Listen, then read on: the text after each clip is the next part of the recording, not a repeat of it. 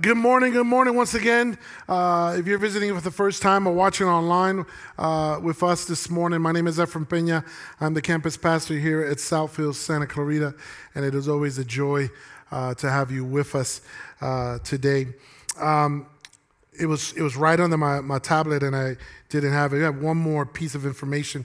In the far back to the right there, there is a, a board on the wall. We call it our prayer board. And on there, uh, there are some tags just like this.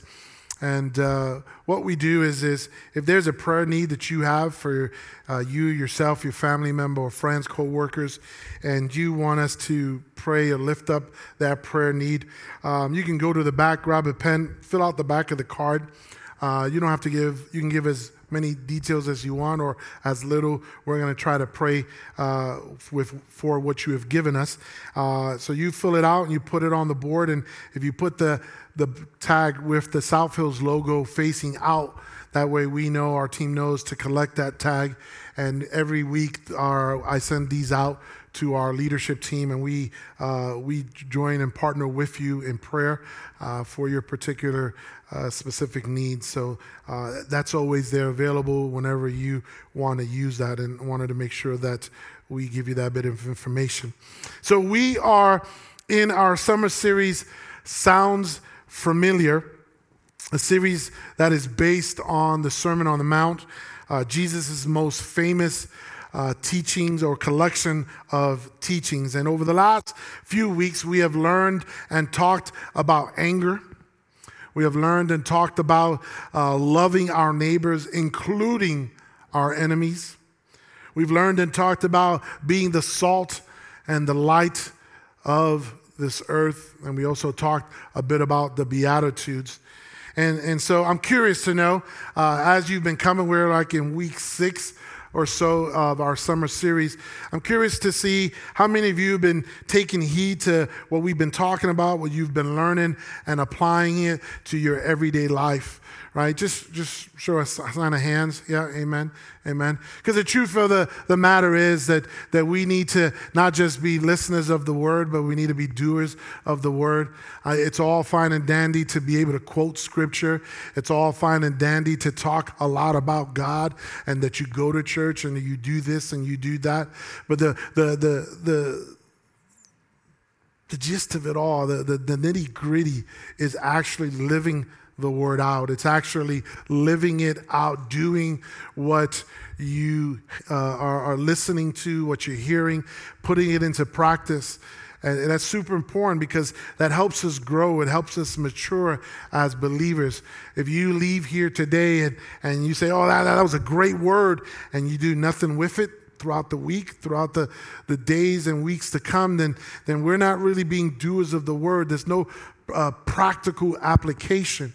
Uh, and I, I, work really hard at, or at Southfields, we work really hard at trying to give you an applicable word, one in which you can say, aha, I get it. It's easy. That's not may not easy to do, but I get what you're saying, and I can apply that as opposed to going home and saying, "Hmm, I wonder what Pastor E was talking about." right? We want you to, we want to give you practical tools in your hand where you can apply the Word of God to your everyday walk.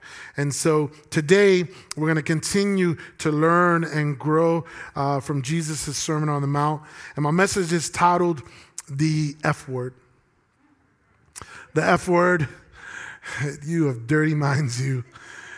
The F word. Today, this morning, uh, I had to quickly adjust my words as I was talking to the tech booth back there, and one of our student volunteers, our high school students volunteer in different places in the morning service at the 9 o'clock so they can do their 10.30 uh, service. But at 9 o'clock, they come and they help out. in kids, they help out in, in the tech booth. And Kyle, which is Rich's son, was back there. And uh, I, I think I happened to say, yeah, today's we're going to be talking about the F word. And And you can see his eyes light up like, oh my gosh. I didn't know if he really wanted to be here or he just just embarrassed. And I had to quickly correct myself. Kyle, listen, buddy, buddy, my friend. Hey, it's not like that.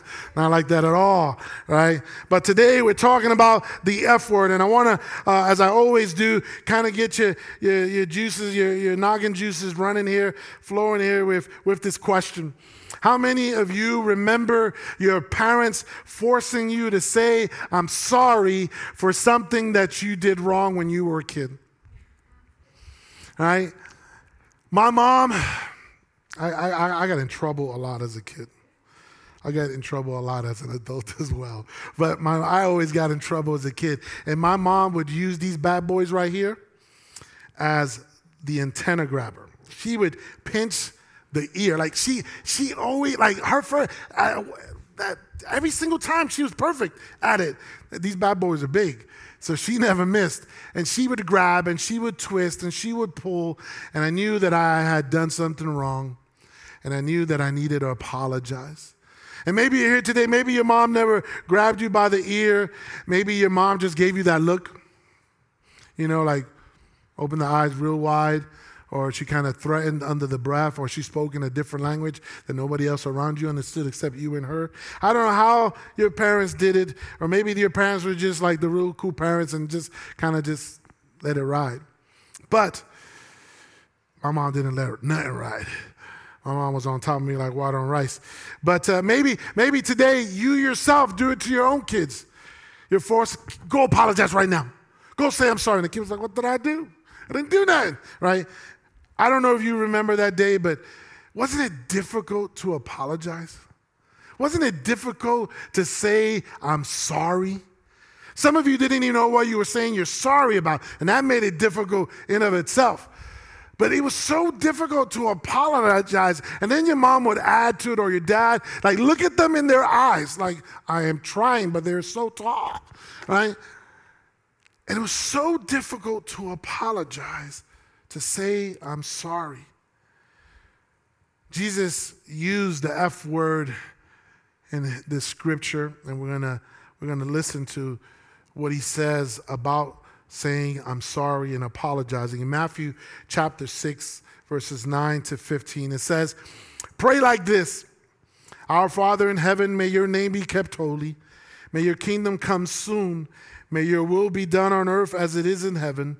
Give us today the food we need and forgive us our sins as we have forgiven those who sin against us. And don't let us yield to temptation, but rescue us from the evil one. If you forgive those who sin against you, your heavenly Father will forgive you. But if you refuse to forgive others, your Father will not forgive your sins. So, just to clarify, just in case some of you are still trying to wake up, the F word we're using today, we're going back to like Sesame Street. The F word for today is forgiveness. Forgive, forgiveness, right? And in the middle of the most famous sermon ever, Jesus gives us the most famous prayer ever. The prayer punctuated with the F word forgiveness. Forgiveness. And this word is, for many, many people, it's so difficult to do and then let alone, it's so difficult to say, let alone do it. But so difficult for many people. Forgive. The Lord's Prayer isn't just a simple example of how to talk to God, it's much more than that. Each phrase of this prayer stacks up and builds on top of the previous one, exposing some deep truths about how a life with God should be lived out. So when he begins to share this prayer, he is saying so much in just a short amount of words. So let me let me show you what I mean. And it starts off like if we do not see God properly as both Heavenly Father and Holy Other, verse 9, we won't be able to surrender ourselves to His will, verse 10. And our unsurrendered life easily falls victim to the fears of this world, which leads us to having to secure our own daily bread. Verse 11. A hurried, fearful, selfish life fueled by a false vision of God would inevitably lead us to sin and the need for forgiveness. Forgive us our debts as we also have forgiven our debtors. Verse 12. And so each line of this prayer Again, it builds off of the previous one, allowing us to kind of kind of figure this out, trying to lay it down for us step by step. Church, Jesus knows. He knows that our souls need forgiveness as much as our bodies need bread. But receiving forgiveness is just not enough. It's just not enough. A healthy soul must also give it. There's two parts of forgiveness. There's the part where we are being forgiven, and there's a part where we are forgiving others.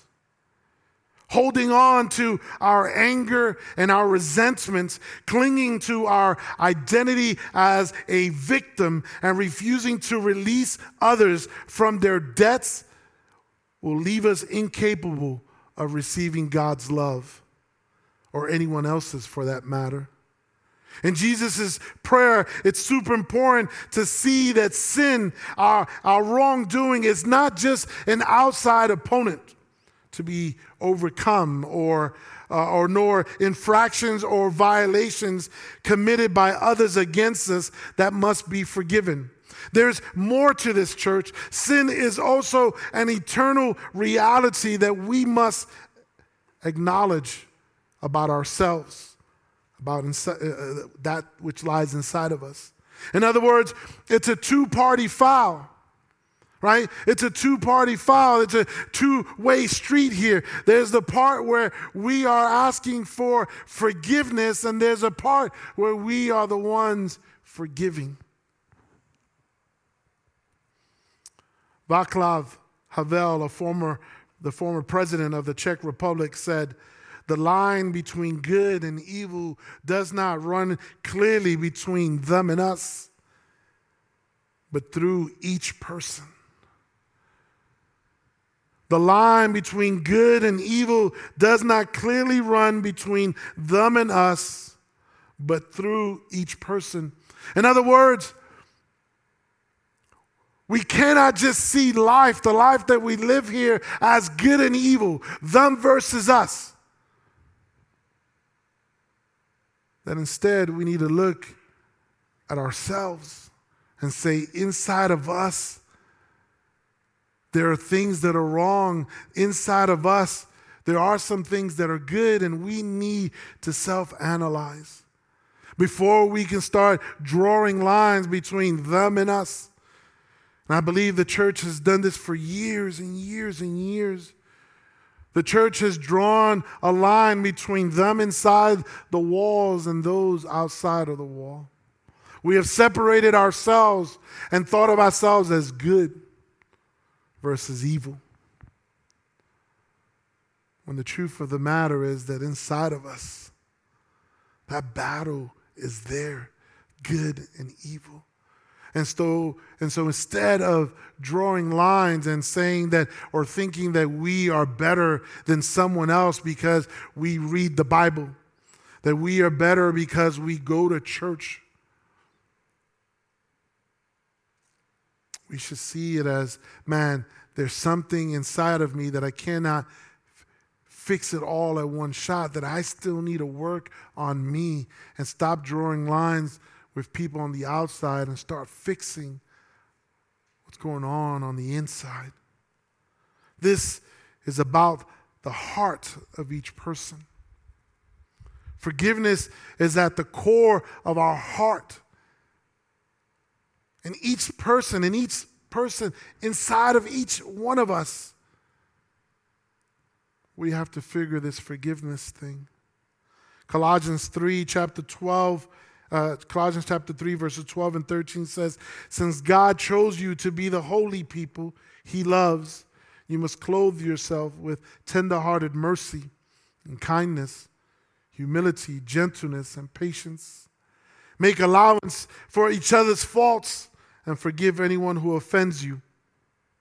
Remember, the Lord forgave you, and so you must forgive others. And I love this scripture because it points the finger back at us. I can't stress this enough. It is so important that we forgive others. As Christians, we must forgive others. But, Pastor, they did me wrong. You gotta forgive them. But, Pastor, man, man, what they did, they hurt me. I get it. I understand. But we gotta forgive them. No, Pastor, you don't know. You never, you didn't, you, you weren't there, Pastor. You've never been through what I've been through. But you got to forgive him. So let's talk about why.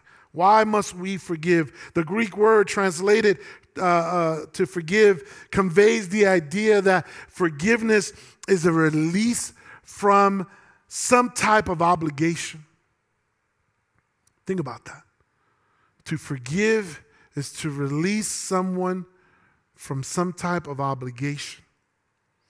Now, when we forgive, we aren't forgiving, we aren't saying that the other person, what the other person did is acceptable. We're simply releasing him or her from the obligation to us. When we forgive, we're not condoning what they did to us. We're not saying that it's okay that you can go ahead and do it again.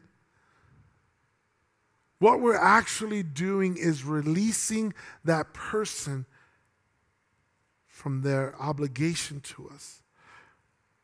Thus, when we release ourselves, we would thus we release ourselves of the hold unforgiveness has on our lives, which frees us from the bondage of hurt and pain.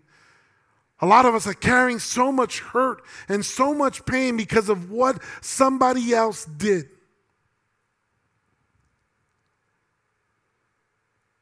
What somebody else said, what, how somebody else lived their life, and we carry that with us everywhere we go. Because we don't want to forgive.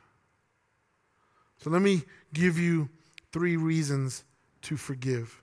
Take some notes here or pictures. Number one, forgive for your own good. Forgive for your own good.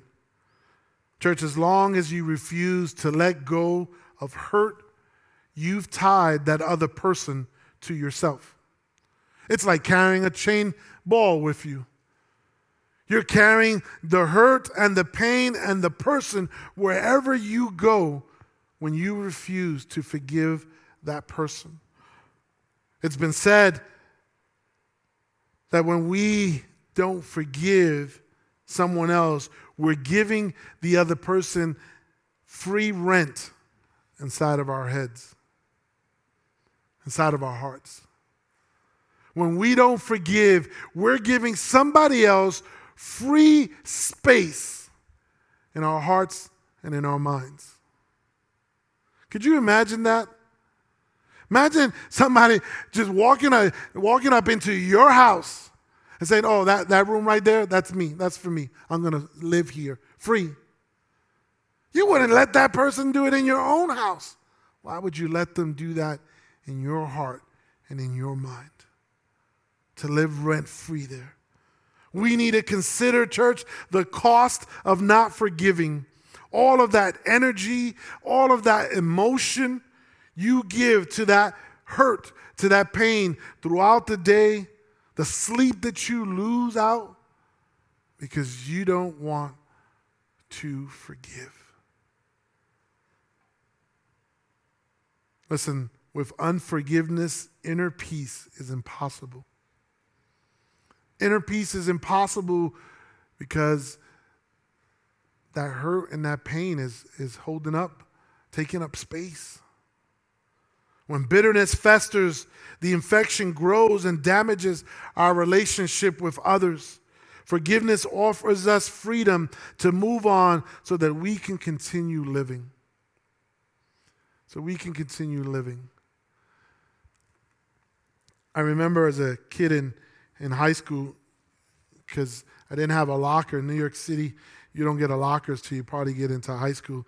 And, uh, and so that first day of school, they give you all these tons of books. And you're looking at like the teacher like, how am I supposed to carry all this stuff?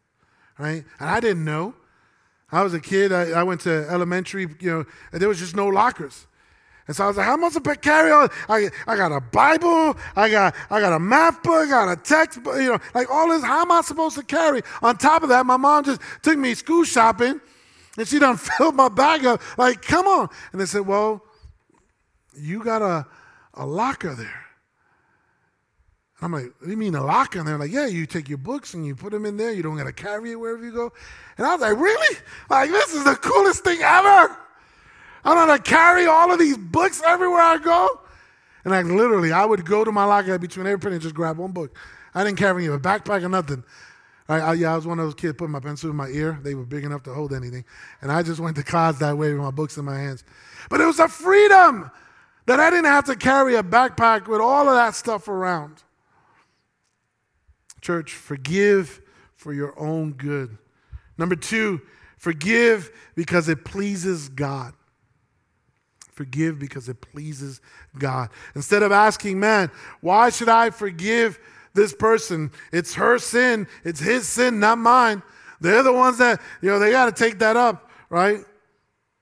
But we must realize that obeying God's command to forgive frees us from our hurt and pain.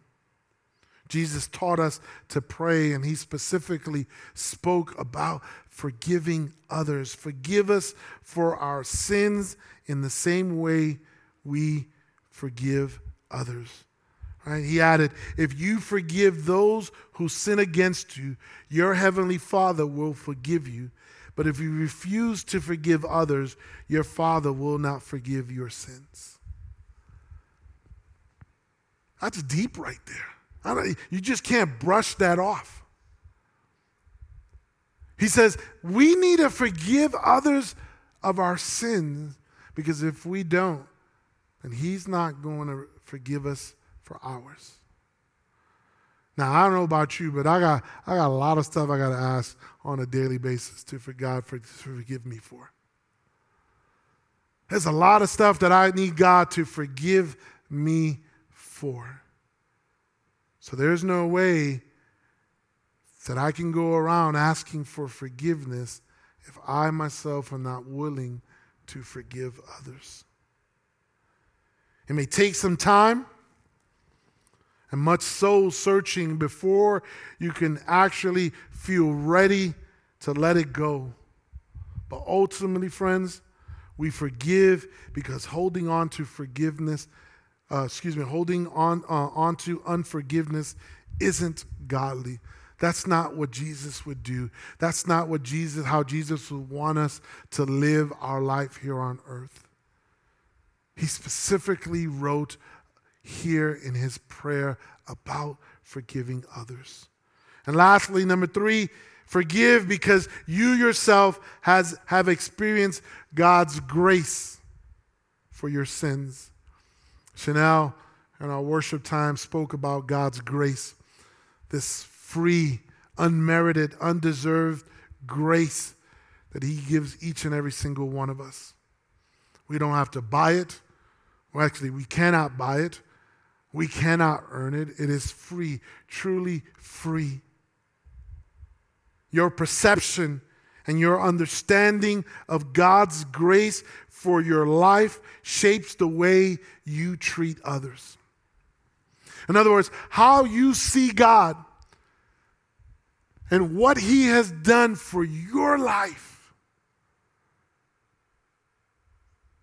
pretty much shapes your values, shapes your ideas, shapes your perception on how we treat others. So if you are going around holding on to resentment, if you're going around hating on people because of what they said, because of what they did, listen, over the last year and a half, there has been so much hate. So much hate. So much people, families have been divided. Friendships have been broken. Co workers are no longer buying coffee for each other because there's so much hate so much resentment, so many people walking around refusing to forgive someone else. And I believe that our, our one of our, our motto here at Southfields is that we are the perfect place for imperfect people. And when I think about that all the time, the perfect place for imperfect people, we have all fall, fallen short, right? Not one of us is perfect. Not one of us has it together. Regardless of what the exterior picture looks like, no matter how much makeup, no matter how much we, we dress up, no matter how much, what kind of car we drive, no matter how much, how big our house is, no matter what we eat, there's not one perfect person in this world. We all fall short. And because of His grace, because of his love for us.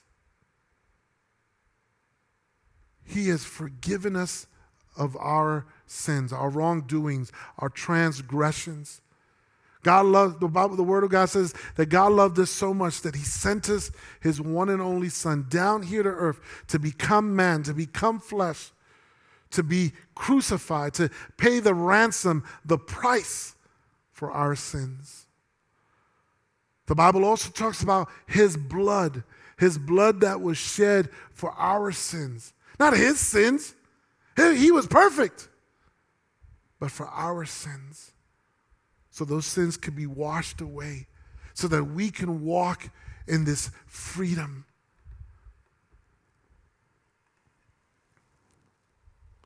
Friends, we don't deserve this grace. And no matter what you've done, no matter where you've been, no matter how high your pile is of your junk in life.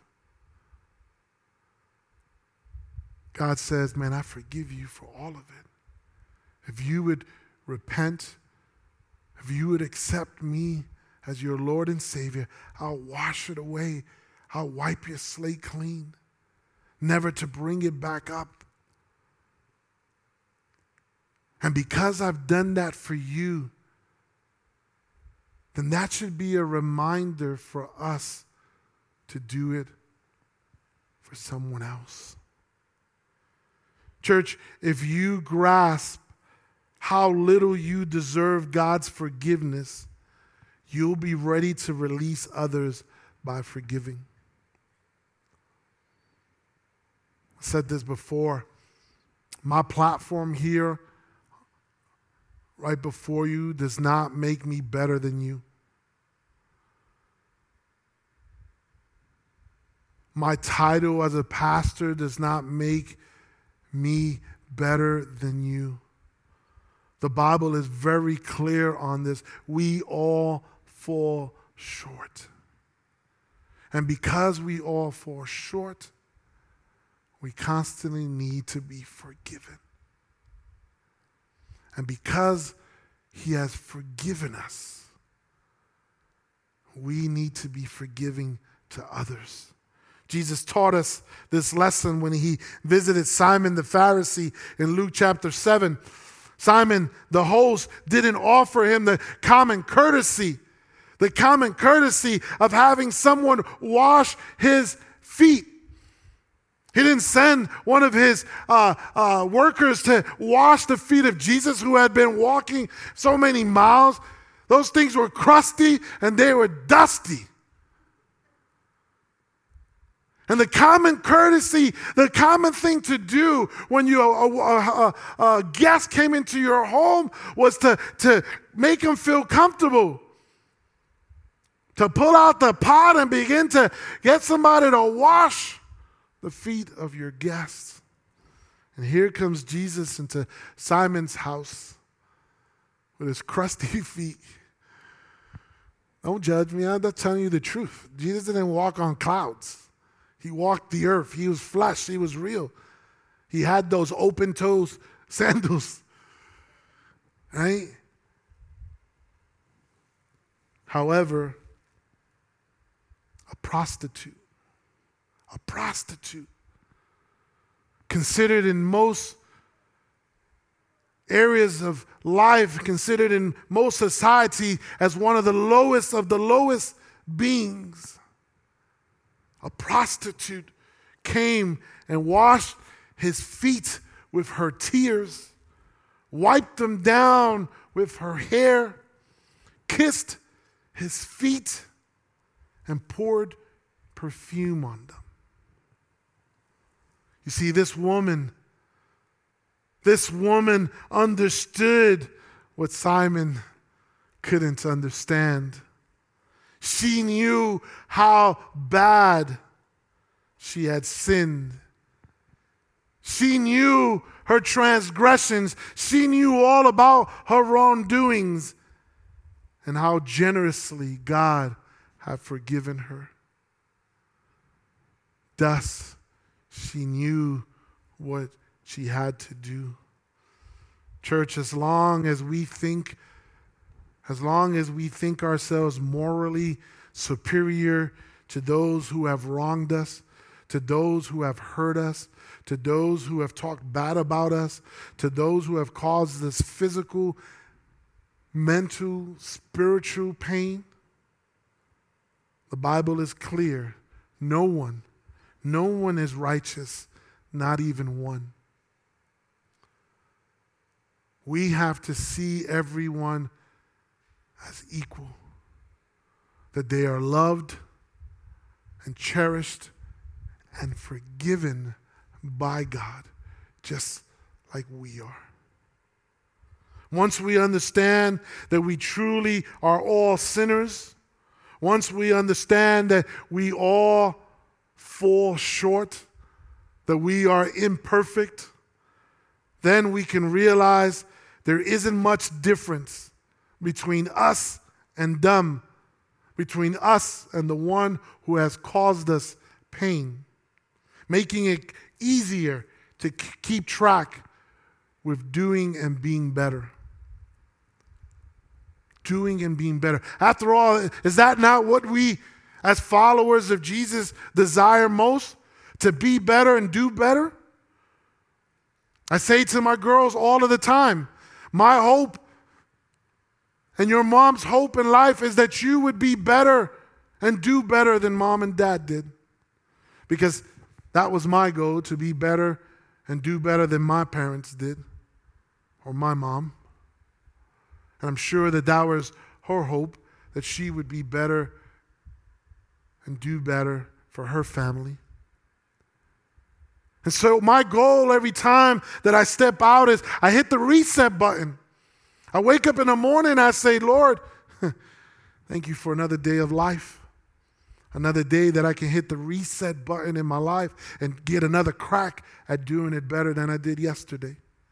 Because maybe yesterday I offended someone. Maybe yesterday I did someone wrong.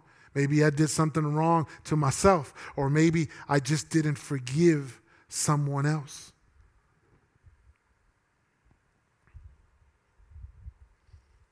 Friends, forgiveness is both the giving and the receiving of life.